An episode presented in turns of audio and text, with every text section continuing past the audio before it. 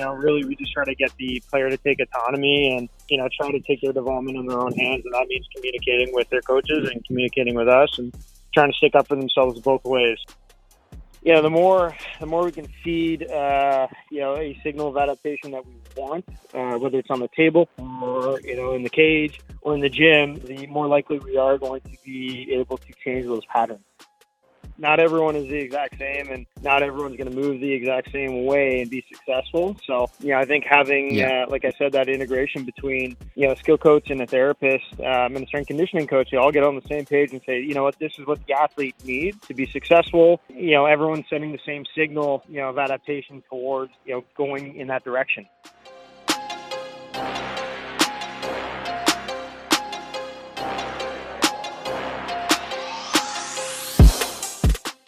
Fellas, fellas, fellas, welcome back to the Farm System Podcast, your home for baseball development. We're here for you, by you, and with you. I'm your co host, Joey Cunha. And I'm Bo Callis. This podcast is designed for coaches, players, scouts, really anyone looking to further their development in the game of baseball. Here at the Farm System, we take pride in being lifelong learners, and we are here to be a bridge from where you are to where you're going. We'd like to welcome back our veteran listeners. We're happy to grow with you again. We'd also like to welcome our first time listeners, the rookies. Don't worry, every vet was once a rookie. This podcast is brought to you by our partners over at Baseball Cloud, professional data for amateur players. Baseball Cloud allows players from all over the country to consolidate data from their performance into a centralized location. This allows players, coaches, scouts to effectively track, compare, and view the player's results through the use of graphs and a multitude of other visual analysis tools within seconds. Learn more about their software at baseballcloud.com and follow them on social media at baseballcloudus. If you haven't yet, make sure to check out the online marketplace of resources we put together at the system.farm.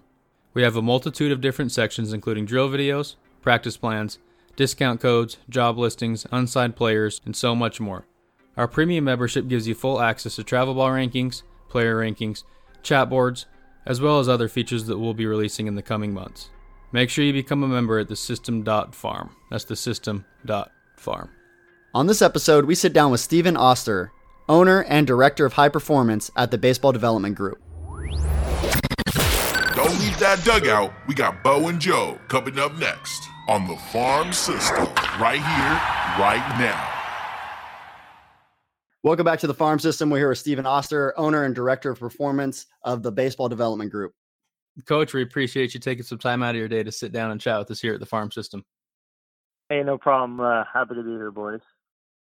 Absolutely. Well, you know, a big piece of why we wanted to, you know, get you on, and and you know, obviously we've we've kind of uh, I, I think through a, a, lot of different ways, especially now with social media, um, I, I, feel like there's a lot of people that mentor me uh, through afar, and that's what you know. When when somebody's work that I've constantly looked at is yours. I mean, obviously Bleak endorses you quite a bit, and you know, you came out here for this year for uh, Bridge the Gap, and um, you know, you're one of the if you if you guys haven't if you haven't if you're going to buy the package alone just to see the digital access i think just getting and eh, just li- listening to your presentation um, is enough. So but oh I, I, think you did a great job this year and i was really impressed by your uh, your presentation. I thought you uh, shared quite a, a few insights for a lot of uh, play development staff and um, you know i've always admired you from afar so thanks again for jumping on with us. High, high praise fellas. Uh, no, I, uh, know, the, the feeling is uh, it's mutual. So, you know, happy to happy to hang out and chat a little bit more. Uh, you know, I know we talked a little bit at Bridge the Gap, but you know, it's nice to have uh, you know uh, a little bit of a longer conversation right now. So, you know, uh, appreciate you having me on. Absolutely, coach. And uh, as we get the show started off here, before we dive into some of the meat and potatoes, uh, why don't you give our listeners a little backstory of yourself by taking them through your journey to get to this point in your career? Yeah, for sure. Um, so, you know, I guess uh, my my whole journey kind of started when I was in high school. Had a uh, yeah, somewhat serious elbow problem. Uh, you know, I, I signed on to go play baseball at Cornell, and uh, you know, around that same time, I was dealing with some elbow issues. Couldn't throw a baseball. Kind of got shipped around, uh, you know, through every specialist and doctor locally, uh, you know, back in in, in Canada, and uh, you know, kind of got fumbled around a little bit. So uh, eventually, I ended up getting to the Blue Jays chiropractor, who uh, who fixed me up pretty good without actually adjusting me or, or doing anything to my uh, to my to my bones or my joints or anything like that. So, um, you know, I had, I had a pretty uh, good experience with that, and you know, essentially got me back to being completely healthy. Never really had an issue after that. So, you know, I think from the get go, um, you know, I knew that there was something there, at least, uh, you know, from a career standpoint, that yeah, I had some interest in doing it. Went to Cornell, uh, played for four years, had a great time, fell in love with the weight room. Uh, you know, decided after graduating that I wanted to uh, be involved in baseball and, and get you know more uh, on the manual therapy side of things. So came back to Toronto to be a chiropractor. Uh, while I was at chiropractic school, decided to coach. Uh, I worked as a uh, pitching coach, started training baseball players, and then uh, kind of put everything together, I guess. Um, you know, and, and that I guess culminated into opening up the baseball development group, where uh, you know I guess now my title is the director of high performance, but you know, at any given moment, I'm a pitching coach, a strength conditioning coach, or a therapist. So, um, you know, it's pretty fun in that regard. But that's uh, that's kind of how I got into things. Is just you know had a taste of everything and uh, really enjoyed everything, and then decided to you know try and you know merge all these all these different uh, viewpoints and, and different lenses into uh, a singular model, which is what I do now day to day. That's awesome, and I think you know one thing that's interesting about that, and I think that's uh, kind of the beautiful side is uh, early on, you know, a lot of people were trying to specialize, right? And then obviously, when you get in your position, it's almost like uh, working at a small college, right? You got to play multiple roles, and you got to be the, you got to be the pitching guy, and you got to be this guy, and you got to be the performance guy, and you got to be, uh, you know, skill acquisition. You have to understand that side of things and biomechanics, and you know, now I think it's really shifting towards an advantage um, in the in the field because you have an understanding of what everybody uh, kind of again how to speak the language, uh, you know, the different lenses, and I think it's it's interesting interesting again where the game's going in that way. Um, that because of the constraints of uh, of a business like yours, you know, obviously uh, one way very similar in that way. Um, it's almost forced uh, forced us to be kind of multifaceted in a lot of ways. I think they'll kind of play out long term for us. Um, what do you think about that? Yeah, no, I definitely agree. Um, yeah, I, I kind of talked about that. I think a little bit the bridge the gap uh, presentation, but you know, the idea of you know, being a little bit more of a generalist might be advantageous. Like you said, just connecting the dots and, and being able to see things from different perspectives. Um, you know, I know it's helped me for sure. Uh, you know, being being able to oversee everything, just to kind of view things a little bit differently and problem solve maybe a little bit differently. Uh, you know, I think in the player development world, that's kind of where baseball is going right now. Is yeah, trying to be more integrated and have everyone kind of uh, you know being able to communicate the you know the same language and uh, look at the problem with very similar lenses, but maybe slightly different perspectives. So, yeah, I mean, I, I definitely agree with you. I think it's um, you know it's been advantageous, but you know at the same time it's uh, it's been challenging too, right? It's not uh, you know it's, it's sometimes I sit there and I think, well, you know what, I'm I'm, getting I'm becoming a, a bit of a worse practitioner uh, in certain regards, but um, you know I think for for what I do and and uh, my position, having uh, you know a bird's eye view and, and trying to connect the dots is is the fun part. So yeah, I I I love it.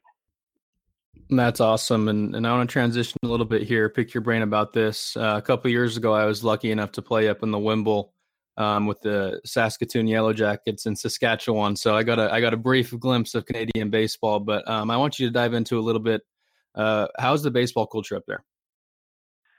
uh, Saskatchewan. That's uh, quite the place. Beautiful. I've never been, but I've heard I've heard great things. You probably had a great time in the Wimble. Um, yeah. All the guys that we've had go out there had a great time. But uh, yeah, I mean, uh, Canadian baseball is uh, it's it's interesting. I mean, we yeah, I'm in, I'm in Ontario, so uh, you know, at least in our province, uh, you know, things were growing for for quite a bit of time just because of the Blue Jays' uh, success and you know, enrollment was up and excitement with baseball was up and yeah, there's been quite a few high uh, high round draft picks lately coming out of Ontario, and uh, a few guys making it into the big leagues. So, you know, baseball is growing in general. You know, from a player development standpoint, I, I would probably say the same thing. Uh, you know, there's there's obviously things that you know you run into that are frustrating um, with you know scheduling and logistics, and you know only being able uh, to be outside for a short period of time, but you know, on the whole, baseball here is growing. Uh, you know, and the and the player development side of things is too. It's just it's Canadian baseball, you know. So, so yeah, the way that I uh, the way that I kind of describe it is uh, it'd be similar to you know the hockey scene in uh, California a little bit. So um, yeah, there's pockets of really good stuff going on. There's some stuff where you uh, you probably shake your head at a little bit, but you know, uh, on the whole, it is growing, and uh, you know, I think Canadian baseball is is somewhat on the rise. Yeah, and you talked about some of the challenges there. I mean, obviously, it's probably tough to get outside and you know attack and actually play um, some of the majority of the year. So, how do you um, how do a lot of those guys attack that, especially for player development uh, when you can't get outside? Yeah, so I mean, obviously, uh, the climate up here is is challenging. Uh, you know, most of the development unfortunately has to go on indoors. So, um, you know, for us, the season, depending on the player and, and what team they're on, uh, you know, the the season season where they have like you know greater density of games, essentially starts in May.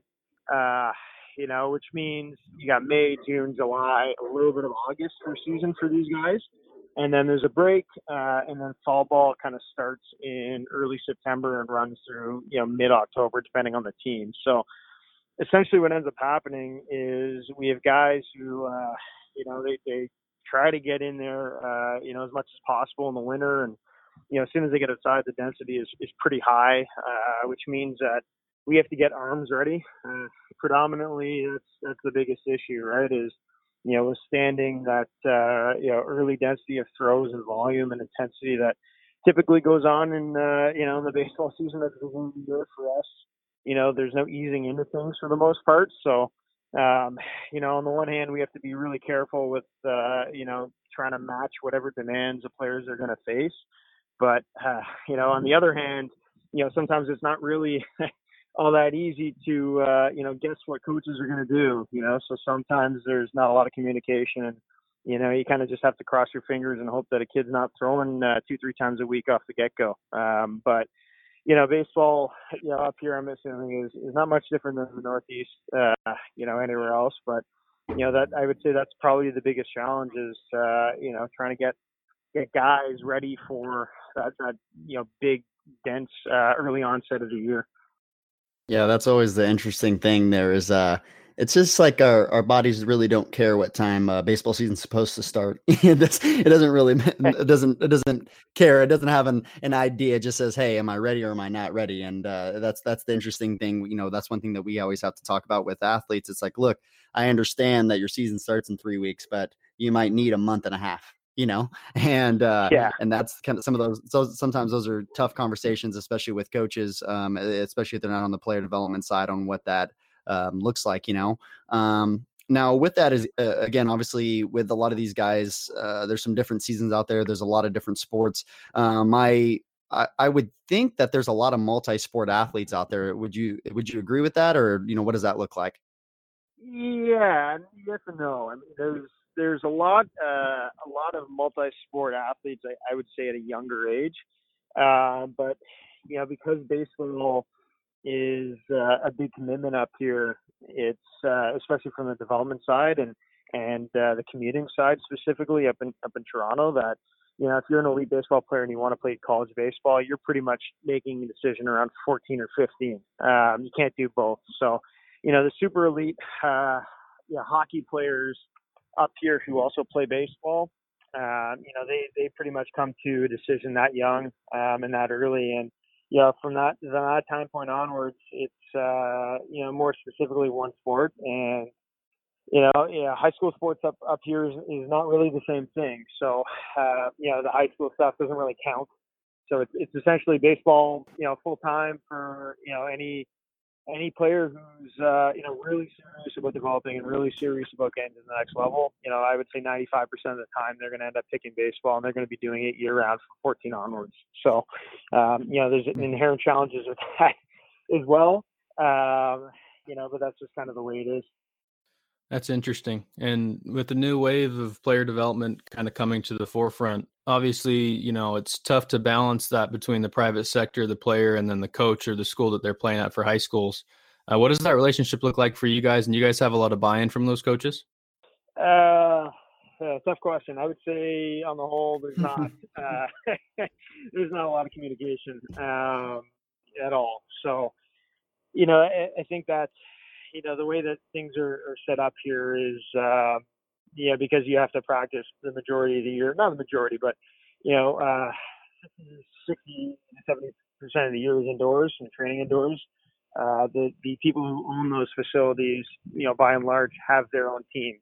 So, um, you know, the players that we get are coming outside of their own organizations, and uh, you know, sometimes there's, I would say, a lack of communication uh, on on both parties, but uh, just a general lack of communication, and uh, you know, almost sometimes uh, fight over what the player's doing. So you know, we uh, we don't get a lot of buy-in uh, from some people. Some people we get a lot of buy-in. Uh, a lot of the time, you know, really we just try to get the player to take autonomy and um, you know try to take their development in their own hands, and that means communicating with their coaches and communicating with us and trying to stick up for themselves both ways. So, um, you know, tough question, but uh, that's that's the reality of of uh, what we see here.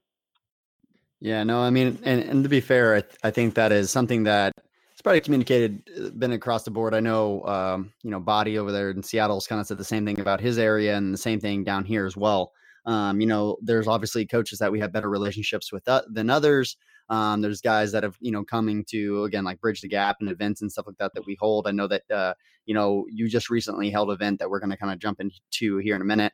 Um, but yeah, I mean, I would say that that's probably probably generally similar across the board that some of these private facilities uh, you know there's still a long ways for us to go in the sense of how we can um, integrate and you know again everybody can kind of get over their egos ours included right and uh, everybody can yeah. communicate a lot better and, and kind of come to terms um, on what what's best for that. And um, you know again we still have a long way to go um, on that sense. And i think i think i mean you know, a lot of that is everybody does what they do, but especially baseball, uh, definitely not for the money, but uh, because yeah. they have passion for it. And when you have passion for things, you know, um, you know, we can be hard headed, right? Um, across the board um, when it comes into some of those things uh, from all sides, right? So there's there's constant, and that's not a, a one time thing. You can just do a check mark and say, okay, I put my ego to the side. That's something that you know I got to check check my ego in every single conversation and make sure I'm not, you know, getting too passionate or too stubborn about something, you know, um, and, yeah. uh, you know, learn to find the middle ground and what's best for the athlete. And, you know, I think that's pretty similar across the board. Uh, yeah. I mean, the one, sorry, the one thing I would, yeah, definitely say that, uh, you know, whenever we face scenarios like that, it's, uh, you know, we always, we always obviously try to keep the player's best interest in mind. Um, and sometimes that means, you know, allowing them, not allowing them, probably not the right word, but um, you know, telling them to go and practice with their team and, and you know take a couple days off or sessions off and you know integrate yourself with your team. I mean, we always tell our guys to to be good teammates and um, you know to you know put your head down and work hard and uh, you know a big part of of serving the athlete is is ensuring that they're comfortable and safe and they feel good about wherever they are, right? So if they're at our place, if they're at their team's place, you know, regardless, uh, we want them to be, you know, be able to work hard, and and uh, you know, sometimes that means I disagree with 10% of what he may be doing outside of our place. That's fine by me if if uh, you know they're enjoying their time and they're being a good teammate, and uh, you know, not, it's not necessarily putting them at harm. Yep. Absolutely. It's always important that we put the players first and uh, kind of building off that. You recently just held um, a showcase type event up there at your facility. Um, tell us about that and uh, what what that was for.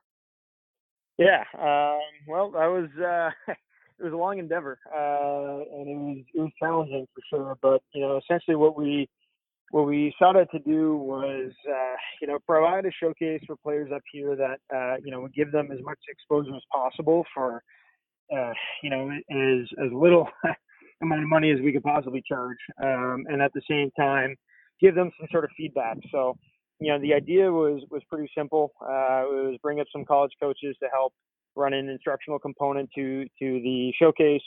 Uh, you know, get all their videos and get them up on Flatground and, and on our site and, and hopefully yours, um, and and get them the exposure that you know they need. I mean, at the end of the day, you know, Canadian baseball players a lot of the time, uh, you know, in the past they they've had to go down south and try and get in front of uh, college coaches. Um, you know, it wasn't as simple as just put a video up on Flatground. You know, even three, four years ago. So, yeah, things have changed a little bit now, and uh, you know, we wanted to leverage that to try and give guys as much exposure as possible, and uh, you know, at the same time, put them through, you know, a pretty nice assessment process so that, you know, if they do get in front of, you know, 500 uh, views or 1,000 views or whatever that number ends up being, and don't get contact from the school or any interest, um, at least they'll get some something on the back end that will you know give them a rough idea or plan uh, you know how they can get better and um, you know some actionable steps that they can take to do so. So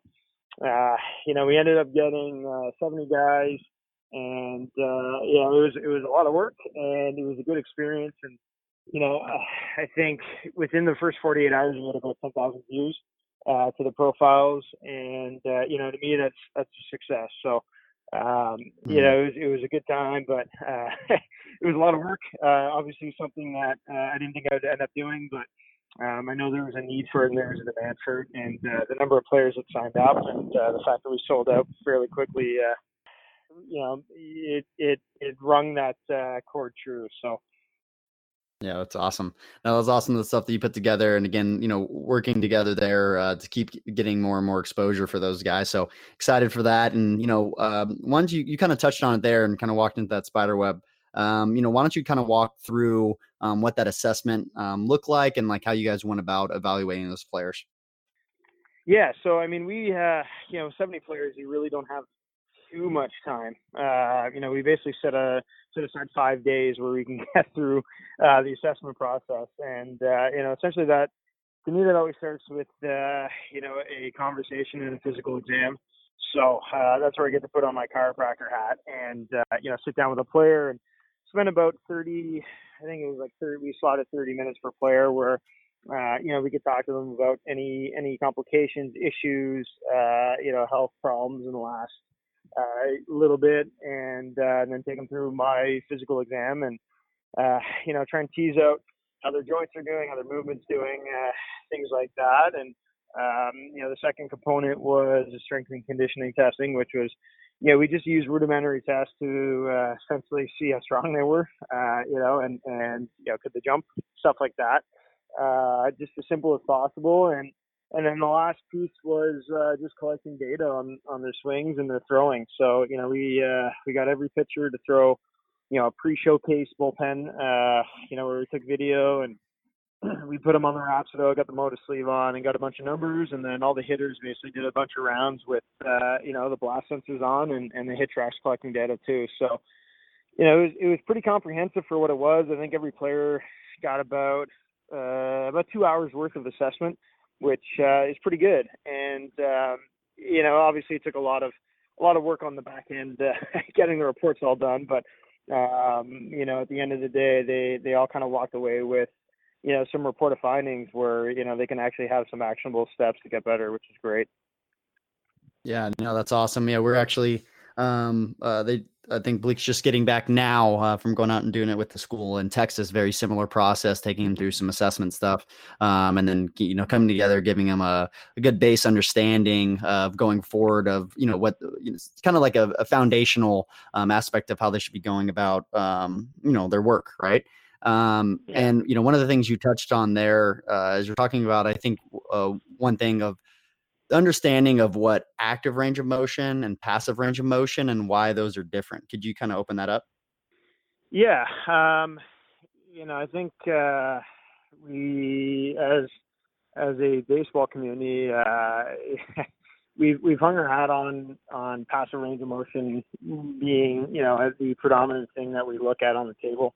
Um, you know, so things like internal rotation uh, of the shoulder, maybe the hips, uh, you know, passively and and then prescribing some sort of stretch, um, you know, for for whatever that deficit may be. And you know, that's that's that's one thing. It's one thing to assess passive, uh, you know, movement and and yeah, have an understanding of of you know the joint health uh, from an kinematic standpoint, like how the joint capsule is actually moving and how the joint moves.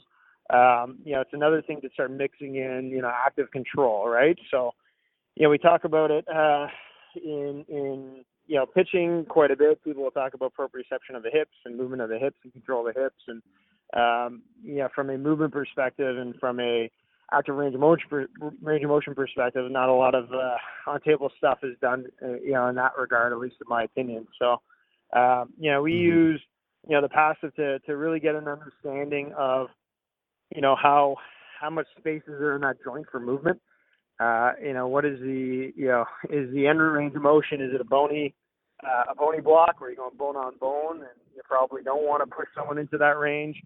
Um, is there a capsular block where maybe we need a little bit more range and we can actually do it? Is there, you know, a block of uh, just, you know, onset, early onset of neurological tone, like leading up into a range of motion that we actually, you know, we might think is, is, is guarding or something that we actually have to address pretty strongly with isometrics. You know, there's a lot of things that go into range of motion testing that, you know, is beyond just a, you know, zero to 45 degrees of internal rotation. Um, so, you know, passively, that's kind of what we look at. And then actively, obviously, we, uh, you know, we want to see if a person can isolate a range of motion to one joint. So, you know, a very common finding that we see uh, specifically in pitchers is, you know, a complete lack of control of external rotation. So, uh, you know, typically we'll see a guy on the table and, you know, he can crank their shoulder back to, you know, 100, 110, sometimes 120 degrees of external rotation. Then you get them to do it actively and they might have 50 or 60 before the rest of uh, mm-hmm. uh, you know the, the scap comes in or they try to lift their chest off the table. So, you know, when there's when there's a, a, a deficit of you know 15, 20 degrees uh, between active and passive, that's kind of a spot where we need to really address control of the joint, um, and that's uh, just a lot of specificity that you know essentially said that yeah, about 15, 20 degrees.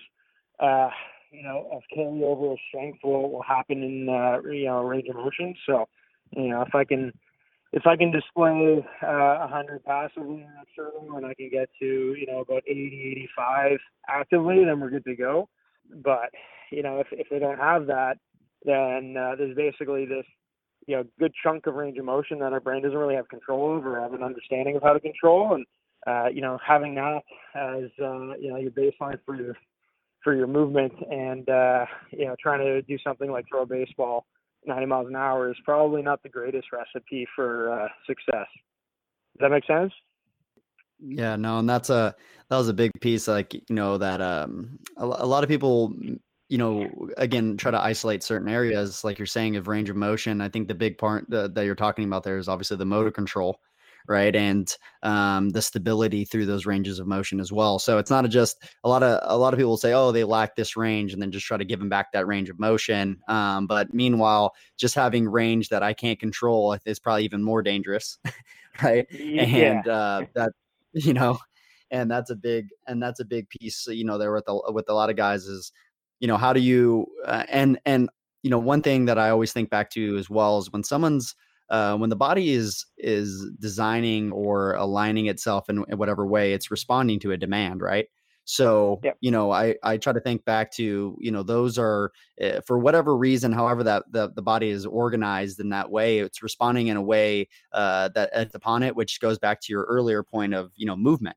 right? So how they're moving and kind of assessing from there and then having an understanding of, from that point it's just like you give them all this range of motion but meanwhile you know it could if you're not fixing the real illness which is probably how they're moving or how you know they're firing patterns or any of those things right? Uh you're you're you you there's a there's a big lapse there in between um, you know just fixing a symptom or actually fixing like the real illness that's wrong with the you know athlete for whatever whatever that may be for that particular individual yeah totally um, and i think that uh, yeah it also speaks to the idea of, of you know, having everything integrated, right? So, you know, we don't just look at range of motion in isolation and make a decision. Well, you don't have enough of this. Um, you know, it all kind of yeah. fit into how they move in, in their actual sport and whether or not they're they're moving efficiently for them and effectively, um, you know, from a performance standpoint. So, um, you know, it's it's not everyone is the exact same, and not everyone's going to move the exact same way and be successful. So,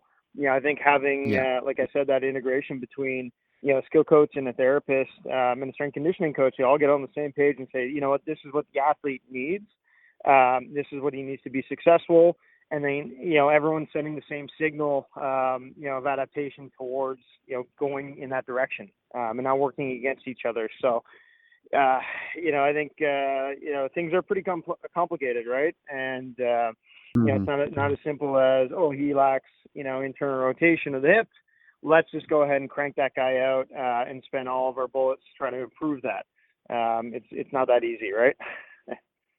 For sure, yeah, and I think I think uh, too often um, people just run past too like these very complex uh, terms. You know that they it sounds simple and it's been explained simple, but I think again, obviously, there's so many layers to them. Like, and again, when we look at like you know motor control or the word like coordination, right? Like, or you know, like firing patterns, like. They're, the, these things are pretty complex in the sense of like what's actually happening in the body and the demand that it's requiring um, for those things to happen. And and also, uh, you know, obviously the development of those individual areas is not an easy task either. You know, one of the things I, I talked about the other day uh, when I was during a post, I was talking about um, firing patterns, and you know, they're they're stubborn for a reason in the sense of you know if we didn't fire in a similar way on a consistent basis i mean we'd be all over the place we obviously wouldn't be very coordinated and um, you know they're they're they're very stubborn to change, but with good reason, and um, they can work for us or they can work against us, and you know uh, it's um, an understanding you know how to re you know pattern somebody's firing patterns is i mean obviously as you know it's not not a very easy thing to do um and and but it is for good reason you know? Yeah for sure for sure um yeah, it's uh, it's a very daunting task uh, trying to change how someone moves, and you know, again, this is exactly kind of why, yeah, I think uh, not to, to beat a dead horse, but this is why an integrated model is so important because you know you need everyone sending similar signals, um, and you know for those signals to be con- con- consistent, right? So, you know, the more the more we can feed, uh, you know, a signal of adaptation that we want, uh, whether it's on the table uh, or you know in the cage or in the gym, uh, you know, the more likely we are going to be able to change those patterns, if that makes any sense. So, um, yeah, I just uh, again, I think I think it's just so so critically important for everyone to kind of be working towards the same thing. Yeah, yeah, and I think this uh, your response to this one will be similar. Just we'll just keep beating the dead horse, anyways. But um, to this point, we've summarized it. You know, the current state of player development is, and how do you think that will evolve? You know, as we gather more information and move forward. Yeah, yeah, no, I mean, uh, it's it's already going that way. That the way of the integration, I guess. Um, you know, there's uh, there's some courses out there that are trying to link coaches and, and therapists and strength conditioning coaches with a you know a common language, and you know, I think that's a fantastic first step towards you know where baseball should be going. Um, you know, I, I know uh, at least from my vantage point, yeah, it can be really hard in the private sector to have a therapist involved who you know is committed to to being in the trenches and, and being there all the time. Um, you know, it's it's not much of a career. Uh, it's not a lot of money in it, right? Mm-hmm. So, uh, you know, I, I, I think you know these some of these courses and, and just the way the baseball is kind of going is is in the right direction. Um, obviously, it's baseball, so it's going to take a lot longer than we probably all want it to. But um, you know, at least we're trending in the right direction, and and uh, you know, I think it really yeah, at least on the professional side, it, it it's it's already leaked in, and uh, it's just going to keep getting stronger. So um, it's encouraging. It's it's uh, it really is. Yeah, absolutely. No, and uh, you know, again, you know, I, I, think, like you're saying, it uh, obviously all of, all of this is it's part of a process, right? I mean, obviously, um, we we definitely see it from a different lens, and we understand where it can get better, um, especially with a lot of um, you know athletes. I think I think you know one thing that has led and a lot of these situations uh, these uh, points or these viewpoints uh, is understanding again i see where uh, we come up short right i see areas where we could get better and, and then also amplify that with understanding of organizations of you know the geographical uh, constraints they have placed upon them and how many individuals they're trying to get pulling in the same direction um, you know definitely not an easy task right so um, you know definitely understand there and uh, um, it's it like you're saying, it's it's very uh, encouraging to see the game is going and the people that are in the game. And there's some really smart and passionate individuals that are you know kind of leading the charge in a lot of different ways. Um, definitely takes a village, but um, you know, I think I'm, I'm really excited for where it's going. And, you know, again, it takes conversations even like this that kind of keep, keep the ball rolling and keep the game like pushing forward. Totally. I mean, this is, uh, you know, this is obviously a very, very, very, very small component to pushing the game forward this conversation, but you know, it serves as yeah. a pretty good example of, of how things are going. Um, you know, we live on two completely different sides of the continent, and uh, you know, we're able to chat about things, and I'm able to pick your brain from afar, you know, in a creepy fashion, and and you know, not have to say anything to you, and and try to pick up things from you guys, and um, you know, it's the same thing with Bleak. You know, I can I can call him up, you know, uh, every week or two, and and pick his brain, and you know, for me as, as someone who's, you know, overseeing a bunch of different things, it's, uh, you know, it, it really is, uh, you know, a cool time that we're living in where we can pick up information and and network and and grow pretty quickly. So yeah, I'm with you. Uh, you know, I know there's there are faults in professional baseball, but you know, there's a lot of constraints on them too. So uh, you know, we are going in the right direction, and I think some people just need to sometimes take a breath and uh, you know just accept that fact that fact that we are we are going the right way. yep. Yeah, I'm part of continually bridging that gap and um, networking is obviously putting people in the right places to be able to do that. So, um, if any of those guys tuning into the show today, Steve, want to get a hold of you about anything that we've covered, uh, what's the best way they can contact you? Uh, yeah, usually the best way is just Twitter, um, and you know, find me at my my Twitter handle, which is just Doctor Saucer. Um, you know, email works too, but yeah, I'm a lot quicker on uh, on Twitter. So, um, yeah, probably the best way to go. Awesome, awesome. Well, hey, we re- really appreciate you jumping on with us. Uh, you know, again, obviously, um, there's a big part of. Uh, again, I, I think that I'm always excited to get get guys like you on, and uh, we can kind of talk through a lot of these things. And again, do a very small part of pushing the game forward, but at the same time, I mean, obviously, these conversations need to happen. Um, and I know there's a lot of people that, w- would love to just be a fly on the wall. So that's kind of like the the role we try to play there. So we really appreciate you jumping on with us again. Yeah, awesome. Uh, thanks for chatting, guys. I had a good time. Hey, we always love to have a Canadian on. of love when we can get them on and, and, share their insights. I absolutely love it. This call takeaway is brought to you by Yakkertech. Yakkertech is the gold standard for measuring spin rate, velocity, trajectory, and most important, spin axis of a pitched ball. No other system captures such clarity on a moving ball. Learn more about their system at yakkertech.com. Also, follow them on Twitter, Instagram, and Facebook to stay up to date at YT Ball Tracking. That's at YT Ball Tracking. Yeah, Joey, what was your biggest call takeaway from our conversation with Steve? Yeah, I mean, uh, I think uh, he went ahead and absolutely killed this message, but I think the biggest takeaway is going to be, of course, is integration um, and synergy, right? Uh, bringing everything and having viewing things from a multitude of different lenses so that we can get a more holistic view um, of what actually is going on and what's best for those athletes, right? Um, and then on top of that, um, you know, for us to be able to do that and be the most objective uh, to view it from the most objective view possible. Um, you know, us continuing to monitor our you know egos and and the things that we as communicators can get much better at on a constant basis is monitoring those things um, and doing what's best for the athlete and keeping that in our forefront of our brain at all times in every conversation that we monitor throughout the day. How about you, Bo? Yeah, just building off you there. Um, obviously, it takes a village, and with the way player development's going now, um, you know, the multi, the more multifaceted you are, the more hats you can wear. You know, the more value you bring. So if you're out there right now and you feel like you're wearing a lot of different hats, that's probably a good thing for you. So I'm excited to see you know how this integrates and uh, where the game of baseball goes when we talk about player development. Absolutely. Well, guys, uh, you know, make sure to the the rate this episode, share this episode. There's a lot of good information and some nuggets out there. So share that stuff on social media. We'd love to give you guys some love on the back end. But from us and our partners over at Baseball Cloud, until next time, Farm System out.